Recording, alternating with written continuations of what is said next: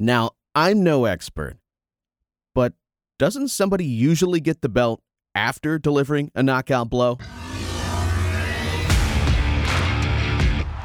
You're listening to the Selby is Godcast with Zack Meisel and TJ Zuppe. Fly ball, deep right field. Back is Spencer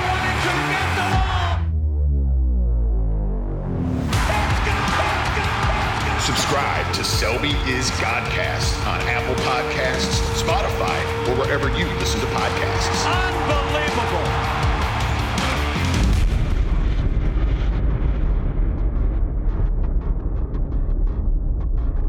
Sandy Alomar famously once hit a home run against the New York Yankees that kept Cleveland alive in that series. And wouldn't you know it, how absolutely fitting is it that Oscar Gonzalez, wearing Sandy Alomar's belt, delivers the knockout blow that enables Cleveland to advance to face the Yankees? How poetic is that? Dude, so much, so much just comes full circle in this game. You know, Paul Hoynes once wore two belts at the same time. yes. So if if Sandy didn't want to lend his, there was someone in the building with experience in carrying an extra. Not needed. What where do we start? I don't know. As I was on the way back from the game last night or yesterday after, well, I guess it was pretty close to night by the time that game ended. I was just trying to jot down quickly in my iPhone little snippets from the game that I didn't want to forget because a game like that, inevitably, there are 15 innings. You are going to forget that Triston McKenzie started that game. That's going to feel hmm. like it was three days ago. You're going to forget that he dominated. You might forget every single individual defensive play that if it doesn't take place in the exact manner that it does, does Cleveland win the game? We don't know. We don't see into that universe, but I'm sure Cleveland Guardian fans don't want to be waking up today living in that universe. They want to be in the universe where their Guardians swept the Tampa Bay Rays and are now on their way to face the New York Yankees in the division series. We said that they were sort of playing with with house money, but the team didn't feel like that. There was still some element of they really could benefit from winning this series to prove that this season was no fluke, that it, it is absolutely hands down a success and no one could claim different. And they went out there and swept the Rays, took care of any any disappointment I think could, that could be felt just based on not being able to win a playoff game or not being able to win a playoff series. The year is 2034. We are recording episode number I don't know. 3000 of the Selby is Godcast on Podbean Plus and all 300,000 of our subscribers are tuning in and they're excited cuz today is one of those episodes where we go back and reminisce about an old game and we go through it start to finish. And what do you know? Today we're going to do October 8th, 2022. Remember that 15 inning scoreless marathon that ended after the sixth rendition of SpongeBob SquarePants theme song? I mean, that's what a day. I mean, it's it's it's crazy how baseball is like the only sport, maybe football to an extent, but I think when you get like a 6-3 game in football or like the other night Broncos Colts, nobody ever wants to think about that game again. Baseball's the only sport I think uh, no, but nothing happens in soccer. Baseball is the only sport where on the scoreboard it looks like absolutely nothing has happened for 5 hours. And yet everybody who left that ballpark yesterday is thinking I'm going to remember so many moments like you said of this game, so many elements for the rest of my life. And it's just so cool. It's the things that postseason baseball sort of like takes the best parts of the sport and showcases them.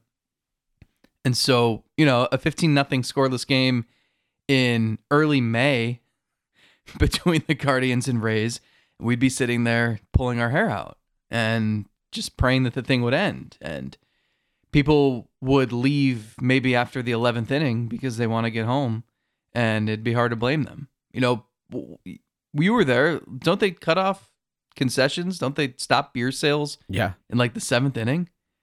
What the Yeah. hell were people doing? How, what what what reserves were they tapping into to get the energy and the enthusiasm eight innings later? Well, I had seen quite a few fans using their towels as a, a means to get out their frustration after another double play or another strikeout in the 11th, 12th inning, just banging the seats, just being so frustrated. And it, it did feel like that. The I almost felt like the fan base yesterday, the crowd, game one, they were into it from the first pitch and they were almost trying to bring the energy out of the players. In game two, it was like everyone was this is just my interpretation. Maybe people feel differently. But it was like everyone was waiting to party. And they were just just give us give us that that small opening that we can just lose our minds. And it was like every time you would just get so close. You're you're just there. You're on the brink of losing it. And then Tampa Bay turns a double play. You you're you're late in the game. Look, it looks like no one can see the ball because that glare the shadows were reminiscent of that 97 game against the Orioles where there were a ton of strikeouts in that game. Everyone was just, oh, so much anticipation. They couldn't wait. And to their credit, I would say 90 to 95% of the people that I saw stuck around.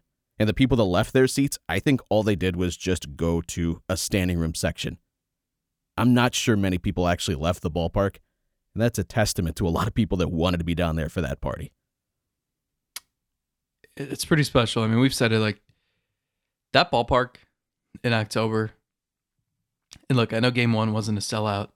I know both of those games were played around brunch time, but that atmosphere is just so special.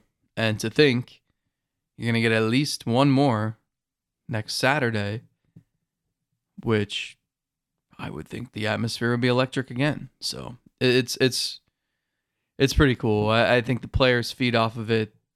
Um, and I don't know where do we begin. Like like the the pitching. I mean, I, I I know both sides did it, and we could talk about the irony with of Corey Kluber being on the mound in that moment, but just unbelievable. And I, you know, like there were certain. I, I hate comparing everything about a playoff run to playoff runs we've already seen, right? I don't want to say that this is 2016. The players, the co- the coaches, the front office people, like they don't want comparisons to 2016 because it's different. There's one player from that team, but Guys are wearing diapers during that run. yeah, I mean, truly, like they were in high school.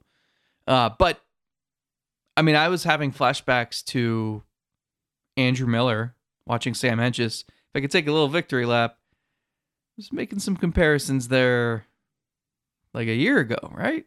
Two years ago, maybe. Um, that was such a gutsy effort by by Hentges and just really a perfect culmination of everything he's done to get to this point. It's been a rocky journey. Um, but then I was having flashbacks, you know, when Eli Morgan comes in, I'm thinking like this feels like Josh Tomlin in, in game two in 2017. You know, you're Had the same thought. you've got a pitcher who's prone to giving up some home runs, but you know, there's something about him that just he, he seems like he wanted that moment. Um, and you see the energy then when Straw makes that catch and Morgan turns around and salutes him with some four letter words. But uh, it just it's maybe it's Is got friend that a four-letter word? maybe it's got that feel because we've seen this recipe before where it's just one pitcher after another comes in and shoves and you're just buying time for your offense to deliver a key hit that's that's literally what they did once they ran out of healthy pitchers in 2016 and I know it's been two games but that's kind of how they've played for a while now and it's worked. They're 26 and 6 in their last 32 games. That's insane. Yeah, unbelievable. And it's not a stretch to say the Guardians have been a better second half team than the team they're going to play in the New York Yankees. which, as we know, will have no bearing on how this five game series is going to play out. But you harped on it last week. I don't think this is a David and Goliath scenario here, other than the fact that it's the Yankees in name and the Guardians, which people are still learning their name. Even people at ESPN who make the promos for the next day's game, still learning the name. I don't think this is a, a case where Cleveland's going to be outmatched. But before we get to that series, we do have to look back because there is just so much that is worth mentioning. And as far as the four letter words go, to maintain a SpongeBob sort of theme here, those are called sentence enhancers, I believe, as Patrick once famously said. And there were many of them hurled in the direction of the field from the players, at the players, at the home plate umpire. I mean, everyone, the emotions were bubbling pretty high, and, and it, it did have that playoff atmosphere, especially as the game went on, and, and both teams were just striking out at a ferocious pace. Let's let's do the game. Let's do the imagine telling yourself game. Imagine telling yourself that the Guardians are going to strike out 19 times in a game. Andres Gimenez is going to have five of those strikeouts himself, and they're still going to find a way to win that game.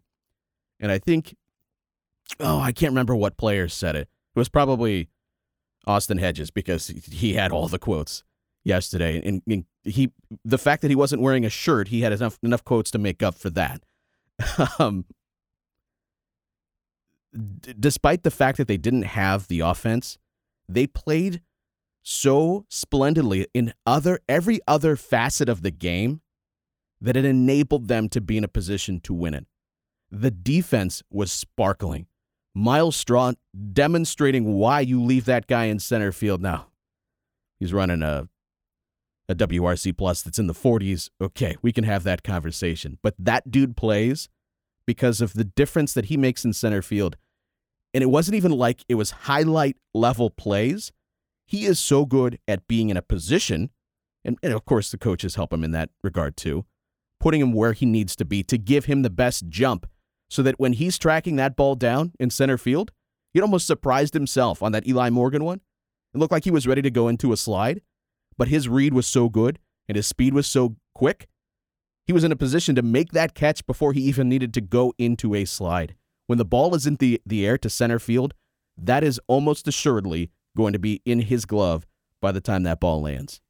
From your vantage point where you were sitting, did you think that was a base hit? Because for me, Absolutely. it looked like it was in the gap, and I, my my first instinct was, is that going to be a single or is that going to be a double? You know, it's one thing to give up one run, but are you are you on the verge of having second runner in scoring position?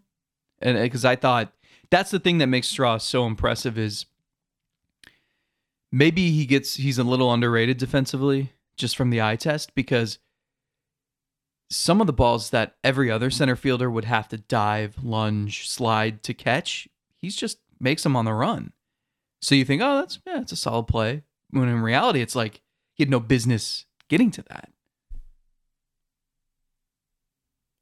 I, I think there were like three of those types of, of balls yesterday where maybe maybe maybe an average center fielder still gets there, but it's close.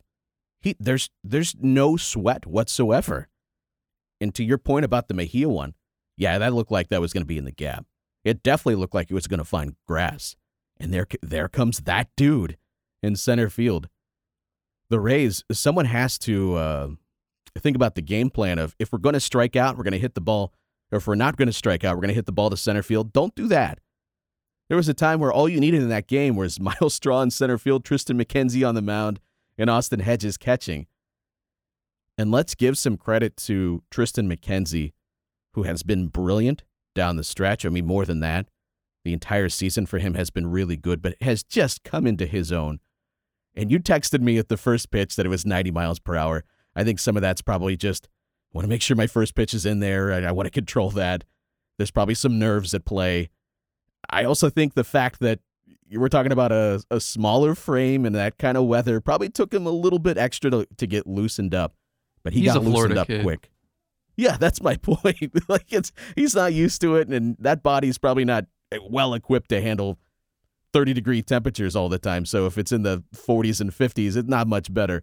But he, how quick did that dude get loosened up? And how about some of the absurd swings and look and, and balls in the dirt and just it looked like Tampa Bay didn't have a prayer against him. That that is when you're thinking about what an ace looks like in the playoffs. We saw that with Shane Bieber, and then we saw it with Triston McKenzie.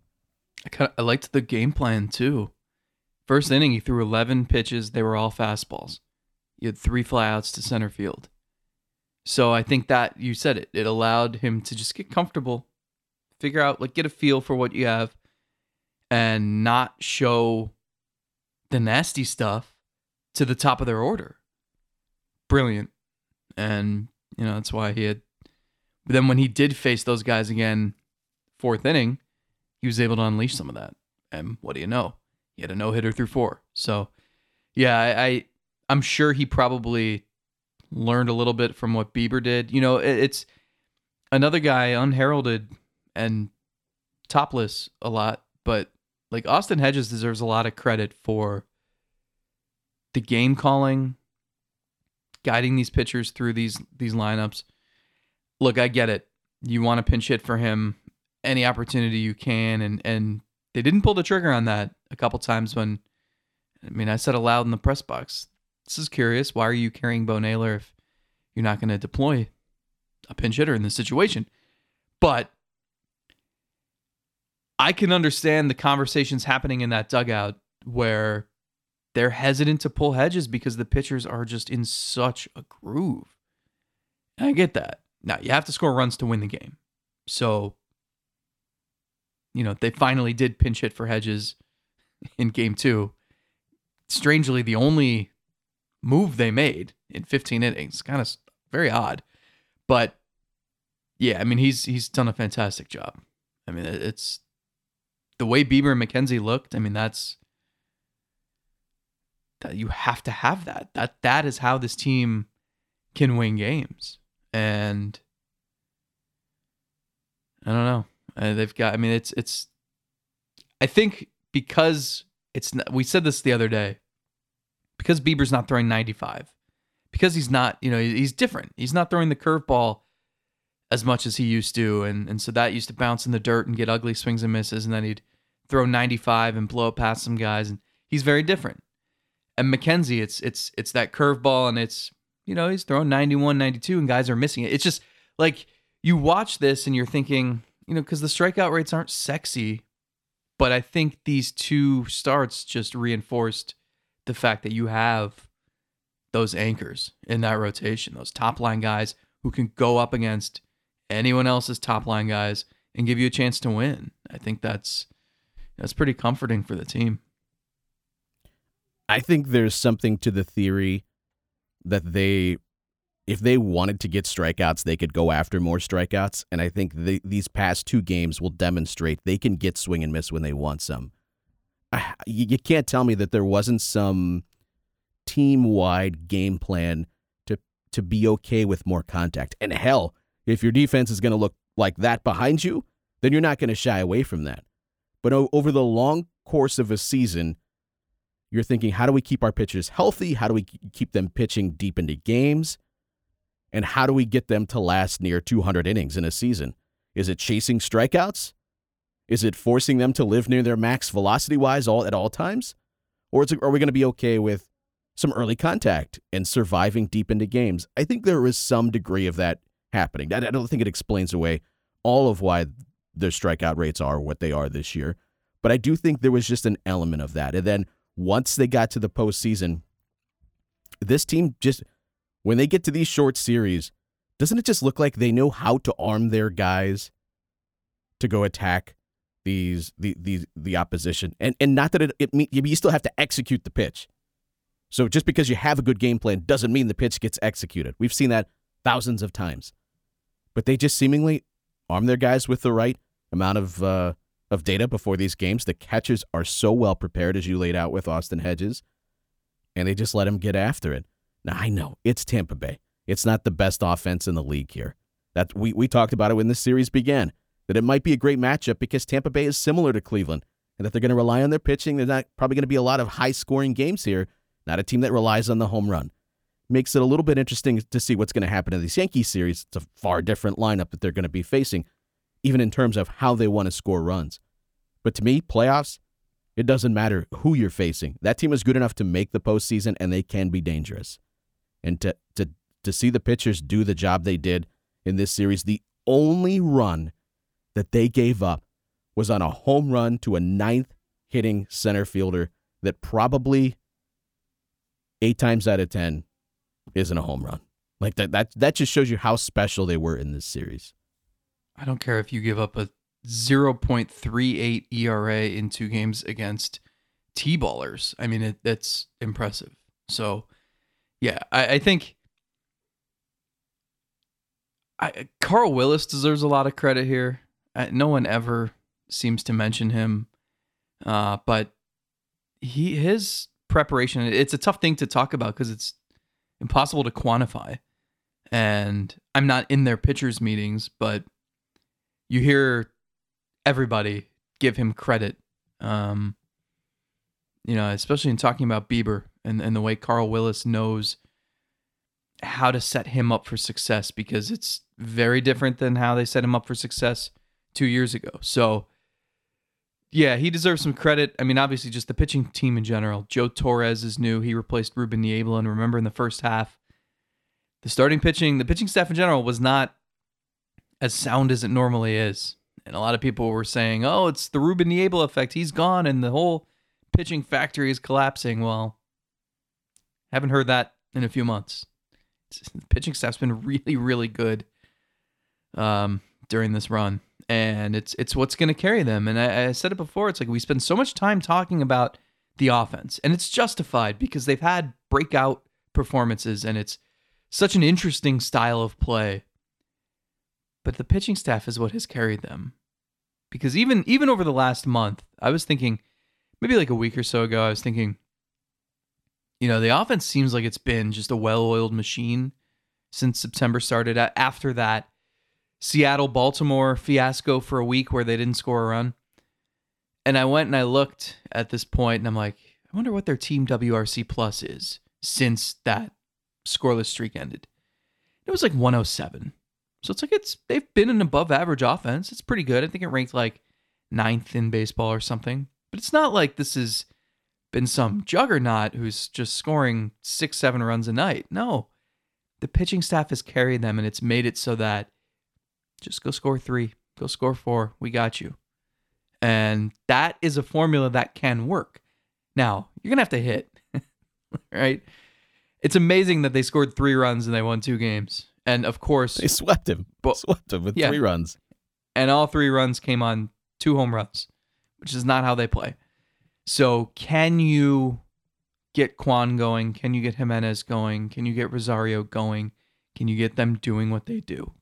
Hit singles and doubles into the gap, run first to third, and keep the line moving.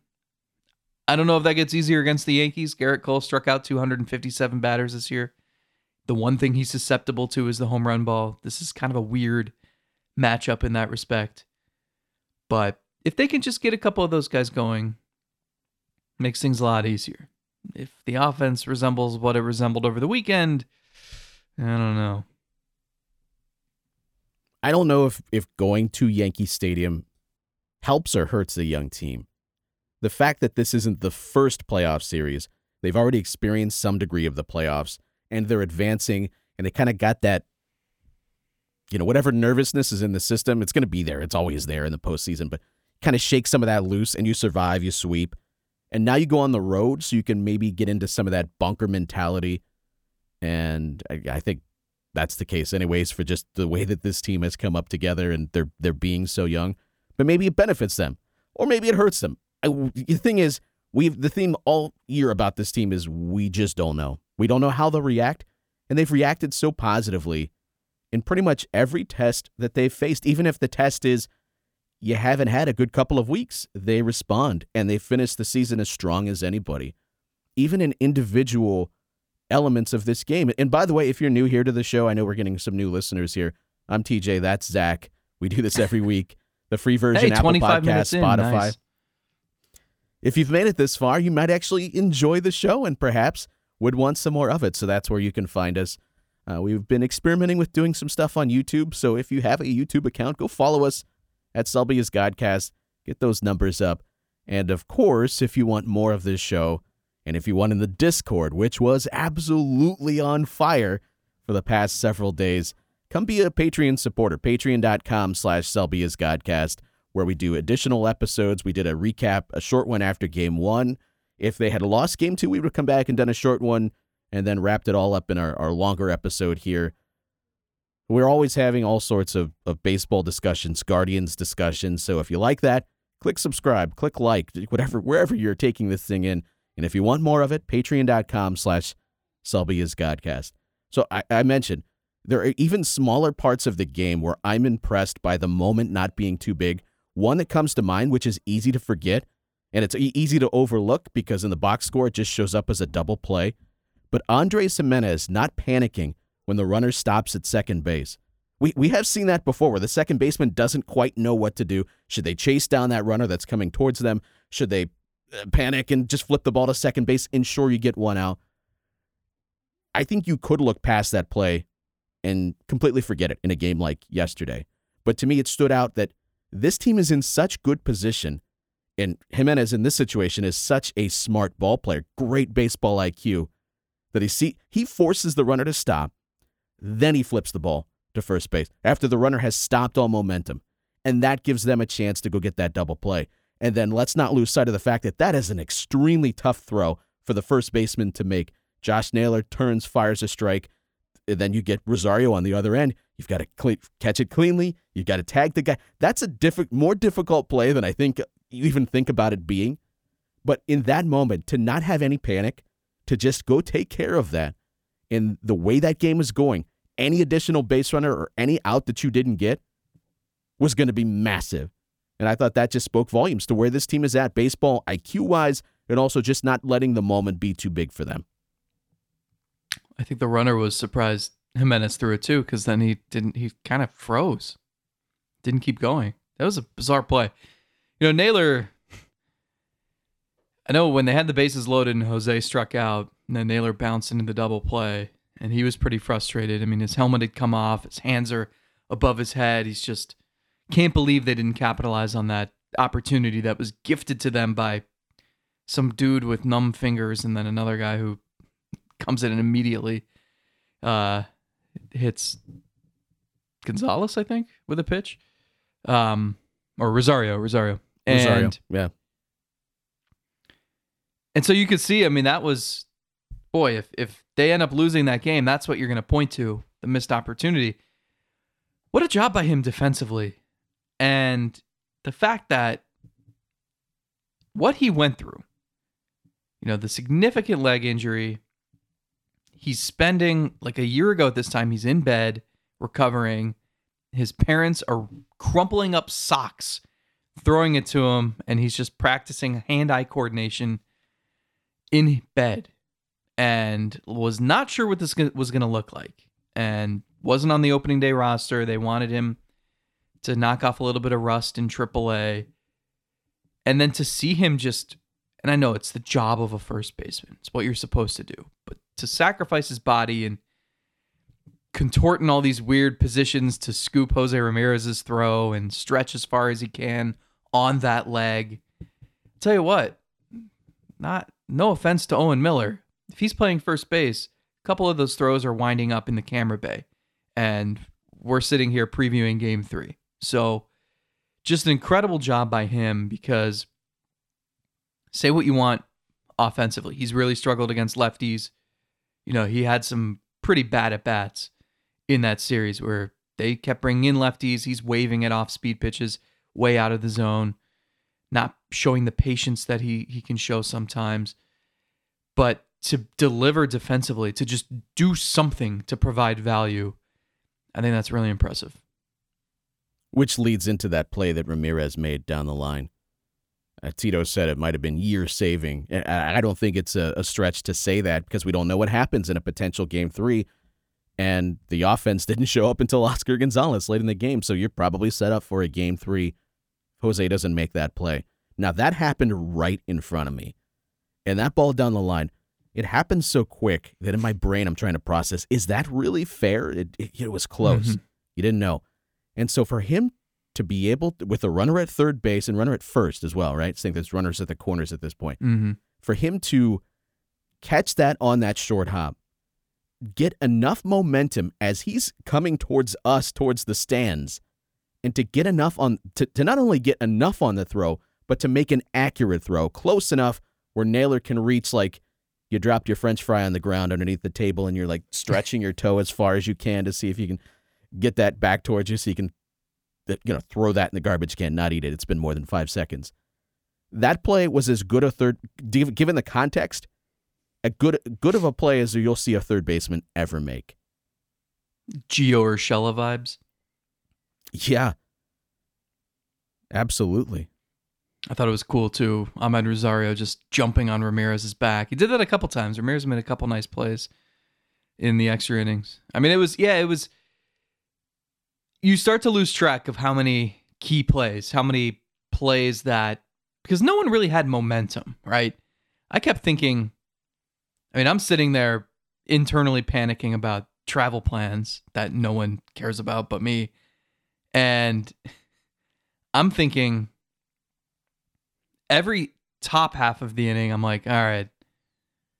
Like if Tampa gets a runner on, it's like in my head, I'm doing statistical probabilities. Like, all right, Tampa's probably got like a 60% chance to win this now. And every time there was a scoreless top half of the inning, I'm like, okay, this could be it. Like Cleveland's got it, but but there was really no momentum.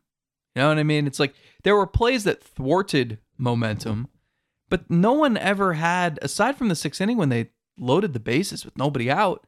There wasn't like a great scoring chance.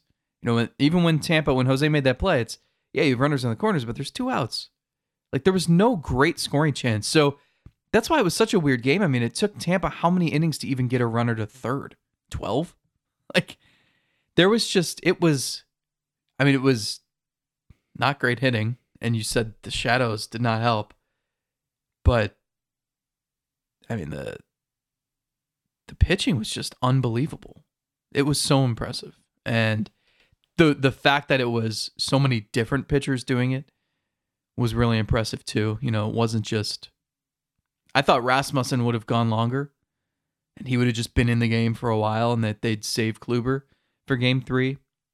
And then from Cleveland's standpoint, it's like you're you're running out of pitchers. You know, McCarty and Plesac were warming up at one point. I don't know that you want to see those two guys. So I was doing the math. I'm like, you could probably get four or five out of Plesac, and then uh, maybe uh, McCarty can give you three, four, so like you're going to cover another eight innings. I don't know. if they don't get to how the long this game is going to 23rd, they're screwed. yeah, that's that's really what was crossing my mind as as that was playing out. And so thankfully you you had those defensive plays that kept them in the game and the pitching kept striking people out around the the hedges caught stealing, which was phenomenal. The fact that they almost picked Harold Ramirez off first base. And maybe depending on your replay, you thought that they did and they didn't have enough evidence to Mhm. overturn it. You know, uh, just the fact that that Naylor held the bag at first base, and you've got the first base coach of the Rays just going bananas, losing his mind because he just was hoping, he was wishing that he came off the bag, and yet he didn't. Uh, and of course, we talked about the straw line out, and there are just many other, not him lining out, but catching the the line out from Mejia. There are so many individual things in a game like this that are just so worth revisiting, and yet the thing that that I could not get out of my brain towards the end of it, they had at one point shown the some of the scouts that were in town, and they were up in the the Mhm. uh, the section, the su- the suite section. They're up there with their families. They're getting to celebrate being part of this, which they should.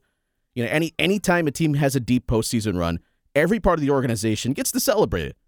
But man, think of all of the energy and effort, not just from scouts, but the the team that handles the draft, the team that handles the the player development at every level.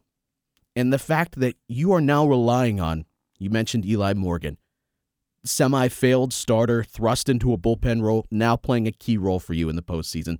Sam Hentges going big boy relief appearance. We make fun of relief wins. That dude earned a relief win if I've ever seen it. This was no congrats on the win, Jeff Manship, after they, they won on the, the Tyler Naquin inside the park home run. Sam Hentges earned that massive high five that he got coming off of the mound. I'll tell you what. And, all and- you and, and then that's all you writers over the age of 70 who love mentioning reliever wins in your articles, go ahead. You can write Sam Hentges is 1 and 0 with a 0 ERA. he earned that thing. Yeah, no doubt about it. I mean, even my kids were excited about it upstairs. Um, so, so the thing that comes to mind is how many people played a hand in, in a team like this, where you have the the amount of of of homegrown talent part of your organization. So much energy had to take place for them to be able to get to that point. It was truly incredible. It's such a good point because you think about think about Hentges. So in 2019, you want to talk about win loss record. I think he was like 2 and 13 at double A. The ERA wasn't good either. Um, and Tim Belcher was watching him quite a bit that season. I think I don't remember what his role was. I think he's a special advisor and you know obviously helps on the pitching side. Former longtime major league starting pitcher. But he told people in the organization like, look, the numbers say what they say, but I'm telling you this was this guy took massive steps forward this year. 2020, he's blowing away everybody at the alternate site, working with different people over there. Um, you know, just coaches and, and coordinators in the organization. And then 2021, I mean, talk about a work in progress. And he's worked with Ruben Niebla and Carl Willis and Brian Sweeney. And then this year, I mean, it's just, you're right. There's a lot of different hands um, just playing a role in this. And you can you can go back to the drafting and the scouting of it too. And you're right. Like think about a guy like Steven Kwan. You know, he was at Oregon State. They've got their Pacific Northwest scout who might have listened to an episode of this podcast once in a while, but but you think about you know, when you when you are a scout and you're making a push and you're you're stating your case why a certain guy should be signed. And then you're tied to that guy forever, right? And you're watching them throughout the minor leagues even though that's not your jurisdiction anymore and you're you're staying tuned to all their starts or all their at bats and hoping that they perform well. And and for Kwan, I mean, he was another guy. He had 2020 wiped out. Last year, he had some injuries, limited track record. But another guy who, I mean, at the start of of the season, he, he goes in the cage uh, and he's working with Grant Fink and he's working with Alex Eckelman. And these are guys in the organization who the casual fan has no idea who they are, but they're just, it shows you how many different people play a role in getting a player to develop into what they are now. And who would have thought that Kwan would be your, you know, you're going to be in the playoffs and it's not even, you're never going to even think twice about who you're penciling into that leadoff spot in the lineup. So, yeah, when it works like this, it's pretty cool. And I think that the thing that I said when we made our season predictions, which looked really silly in the end, I, the one thing I cautioned was with a team this young, you don't know what you don't know because you didn't know. You know, I said it like people who thought, oh, I think they're going to win 92 games. Yeah, but you that not this way, right? Like you didn't know Oscar Gonzalez was going to be part of this because the organization didn't know Oscar Gonzalez was going to be part of this. You didn't know Steven Kwan was going to play the role he played because Steven Kwan didn't know Steven Kwan was going to play this sort of role. Um, it's been such a rare occasion of just watching so many young players develop on the fly and do it so well that it leads to winning. You don't see this. I mean, how many people have you heard say, well, when you have 17 players make their major league debut in a season, that usually translates to 103 losses? It's true. Look at Cincinnati, look at Oakland. But here, it's been different. And it's because of all those different people and the roles that they've played. Yeah, I, I thought this back in 2016 when Lonnie Chisenhall hit a three run home run and they go on, they eventually go on to, to beat the Red Sox in that round. And I thought, to that point, Lonnie Chisenhall, first round pick, you would say, has not lived up to expectations. And yet, when you're picturing someday or picturing in the past and you're trying to look ahead, you're thinking, this guy is going to hit a big playoff home run for us. Doesn't that on some level just feel like that's a victory? maybe the career doesn't go the way that you want, Mm-hmm. but this guy is playing a role for our organization. This is me thinking as you know someone that's in charge of scouting and, and, and drafting this guy. That feels like a big success to even think they're going to be in the major leagues and then playing a vital role in a playoff win for you. And so that's what went through my mind. So many of the when when you have a team like this where they they all come through the system, and maybe a few of them were, were traded for but you still plant them in your system and they come up and you even Andres Gimenez, you still have to apply some of your own development to him after he came over and he was already in the big leagues for the Mets. But you have to send him down to AAA. You have him work with your coaches. So it's as much of a success for them as it is for maybe the Mets that feel like this guy is something. This guy is is worth is worth rostering in our minor leagues and putting time and energy into. And so that's what I think about. You just when you draft a guy like Nick Sandlin, you think, okay, maybe this guy is going to reach the major leagues, and here he is. He's pitching in a playoff game for you, and you could go through the entire, almost the entire box score, and feel that way. That you could just feel these these victories. Like you get a fourth round pick, a fifth round pick, seventh round. You get these guys coming up and playing any sort of role for you in the postseason, the level of because of how much of a crapshoot it is, no matter no matter how much we think we know, to have these guys contributing on any any any level at all, it has to feel like such a massive victory. And so that's when when they showed the scouts up in the box, that's the one thing that came to my mind. Is just how much joy and pride they must feel in the team being in this position. it has to be a collective effort. You know, it's you can Valaika has received a ton of credit this season, rightfully so. He's it's really impressive what he's done, especially since he wasn't allowed to talk to his players for 99 days right after he got the job. But you know, there's more. It's it's Justin Tooley who's a uh does more of the hitting analytics and equips players with what the information they need to know before games. It's you know Victor Rodriguez and Jose Ramirez are tied at the hip. I think a lot of people maybe don't realize like that's Jose's guy, and he is so good at keeping Jose level-headed. You know, there's just we you can go on and on. I, I think I think it's important for every organization, you know, the good ones, you have to have that collaboration. You have to have success stories from every department. It's obviously more so when you have financial limitations. And I think it's just deeper in baseball than other sports. I mean, you have scouting and you have player development in the other sports, but when you have 180 minor leaguers and you're drafting 20 players a year and you're signing international free agents, I mean, there are just so many people who play a role. Like, you know, it, Terry Francona could wax poetic about Andy Tracy, the AAA manager, for hours. Um, you know, you can get guys talking about how important Rouglas Odor at Double A is, or Rigo Beltran, a, a minor league pitching coach, or Luke Carlin and working with catchers. I mean, the the impact he's made with Bo Naylor. It's the list goes on and on. I, I think, I think it's important to recognize that, and I think you know the players too. It's it's, you know, I, I remember Mike Clevinger talking about Joe Torres back in like when he first came to the organization. Um, because because Torres was with Texas. I think he worked. I think he worked with.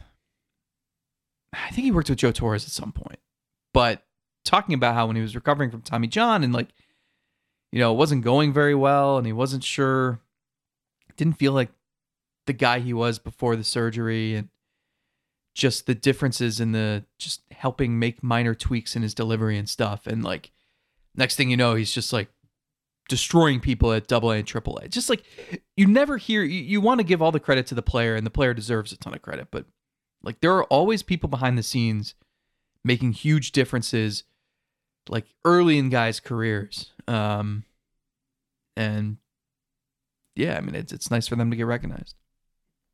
How about this bit of news? Just came down. Aroldis Chapman will not be on the playoff roster for the Yankees. He missed a workout and had not an acceptable excuse, according to Aaron Boone. And the surprising bit about it, or maybe not so surprising if you followed his season at all, is the nu- number of Yankee fans that are excited about him not being on the playoff roster. Here we go again. Imagine telling yourself that Aroldis Chapman would not be on the roster, and fans, not of the opposing team, but the team he's currently on, are going to be excited about it. So Yeah, he's apparently been a you, you will mess. not be seeing Aroldis He's been a mess this season, but I will say, like, you want lefties out of your bullpen to pitch against Cleveland. Cleveland has been much better against righties this season. Um, but New York's bullpen is a mess. You know, Clay Holmes is hurt. Uh, Marinaccio or whatever the guy who sounds like he was made for that team. He's uh I think he's injured and they've got I think they got someone else too who's who's sidelined and that doesn't even include like Chad Green and Michael King who are out for the year. So they're going to be leaning on their starters, which not a bad thing. They've got capable starting pitchers, but uh that's you know, it's it's an interesting development. Let's bring this show full circle and end where we began the home run by Oscar Gonzalez. What was your thought the minute he connected? Did you know that it was gone? How about this? So I've been just leaning on Starbucks relentlessly. Aren't we? so all? started my day with a venti dark roast coffee. Uh, needed a another caffeinated beverage around the eighth inning, and then got to the fifteenth, and I was like, you know what? I'm gonna need fuel to write whenever this game ends. So went and got another caffeinated tea, and literally was walking down the steps to my seat as he hit it out. So uh, pretty jarring. I never drank that caffeinated tea, and yeah, it was it was shocking. It was uh, was that the first pitch of the inning? yeah, I believe so. So yeah, Cut it her was right just, down the middle. I think the immediacy of it, which might be ironic to say since it was the first run in five hours, the but the immediacy of it just being that inning, um, was pretty jarring. You know, Austin Hedges was in the bathroom right. and he had not finished buckling his pants, and an hour later, standing on the field smoking a cigar, he had still not buttoned his pants. Uh, so I don't know that second, anyone was second really pitch ready. of the inning, by the way. Second Okay. pitch of the inning. But I don't know that. Uh, yeah, I wasn't ready for it. Hedges wasn't ready for it. Um, were you ready for it? Absolutely not. I think at that point everyone was just kind of in a fog, and not because the sun had been playing tricks on the entire the entire field. The glare was was not so great at times. Watching that, and as I mentioned, there were about three or four innings where I swear I don't think anybody saw that ball, based on the swings that they were taking. And it, it was even tough. We're not looking into the sun, and it was even tough to to pick it up coming out of the pitcher's hand. There was the play where where uh, Rosario jumped to try to catch a line drive, and it n- ticked off his glove and went into the outfield. And I think it's because he just didn't see it properly. Maybe it, it I, I I had to guess that he probably thought it was hit harder, and then it disappeared and then reappeared coming through the Yeah, sun it looked awkward. through that field. Yeah, so I I think he lost it there.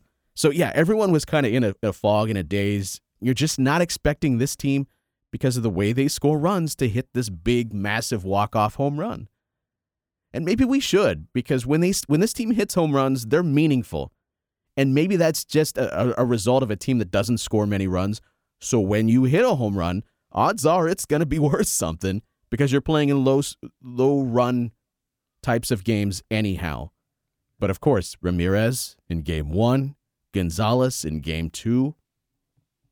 It was tough to tell whether that was going to clear the fence or not. I'm trying to watch the outfielders. I, I couldn't quite read the body language of, of Siri in center field. So until that ball Why didn't you just actually cleared the Siri? fence. Ho, ho, ho, ho, you sound like the dude I was sitting next to at the game who had a one liner for every pitch. I I couldn't tell. So when when in the flight of the ball did you know that it was gone? How far into the flight?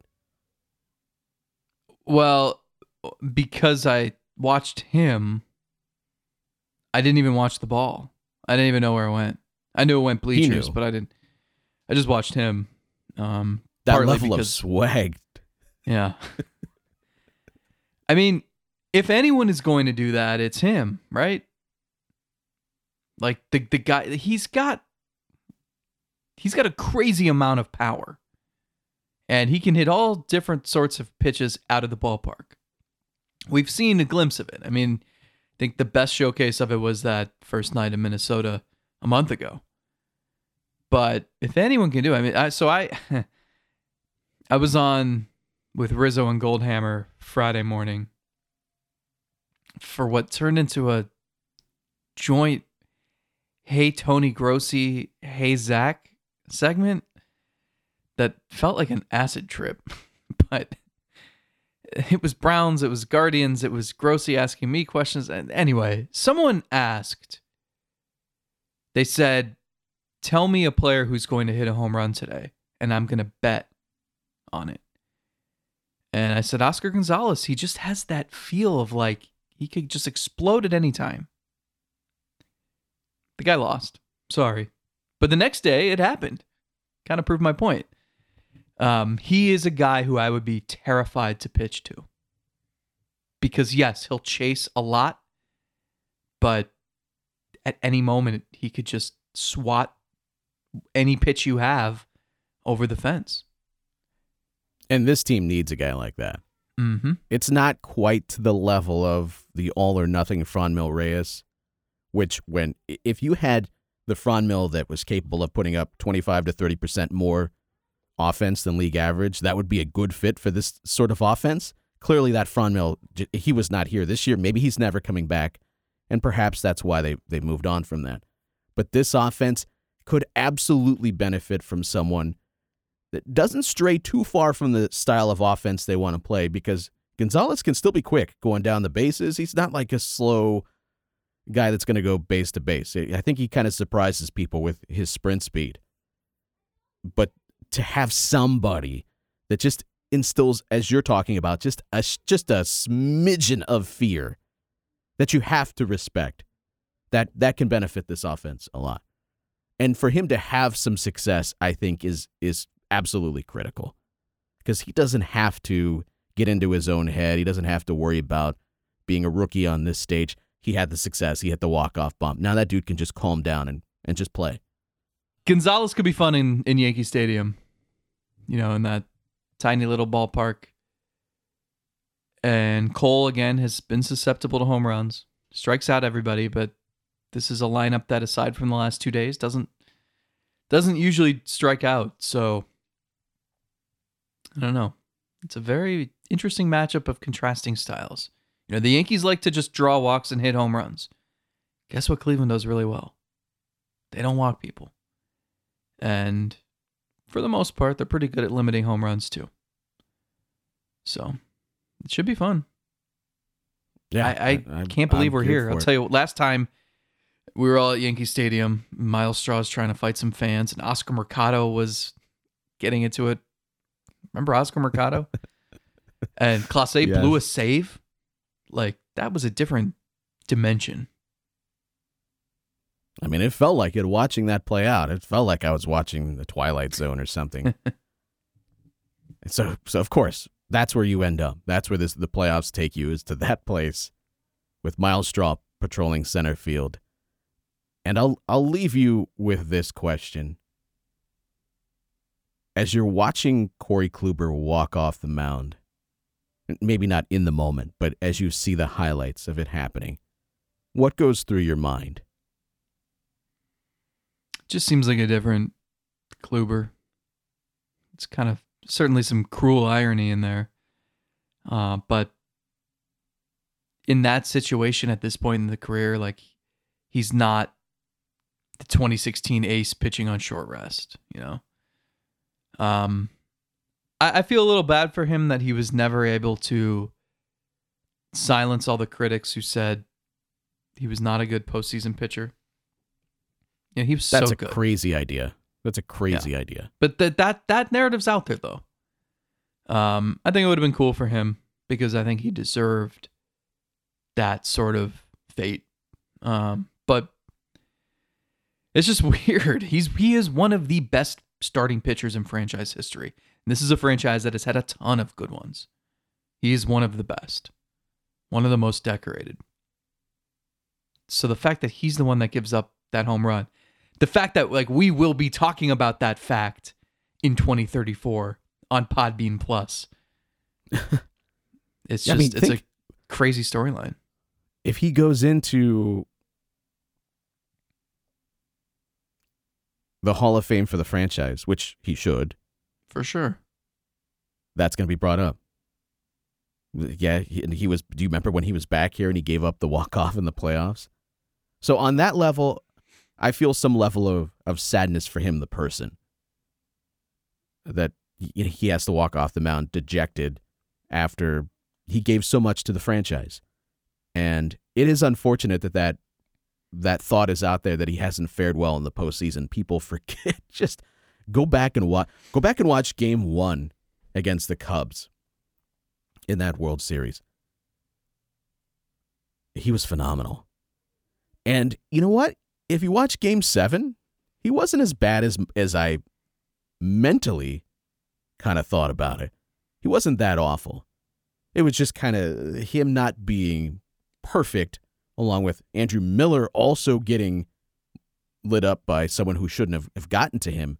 It all just kind of gets lumped together into what became a big failure in game 7. He wasn't that bad. He was bad in that Yankee series, no, no doubt.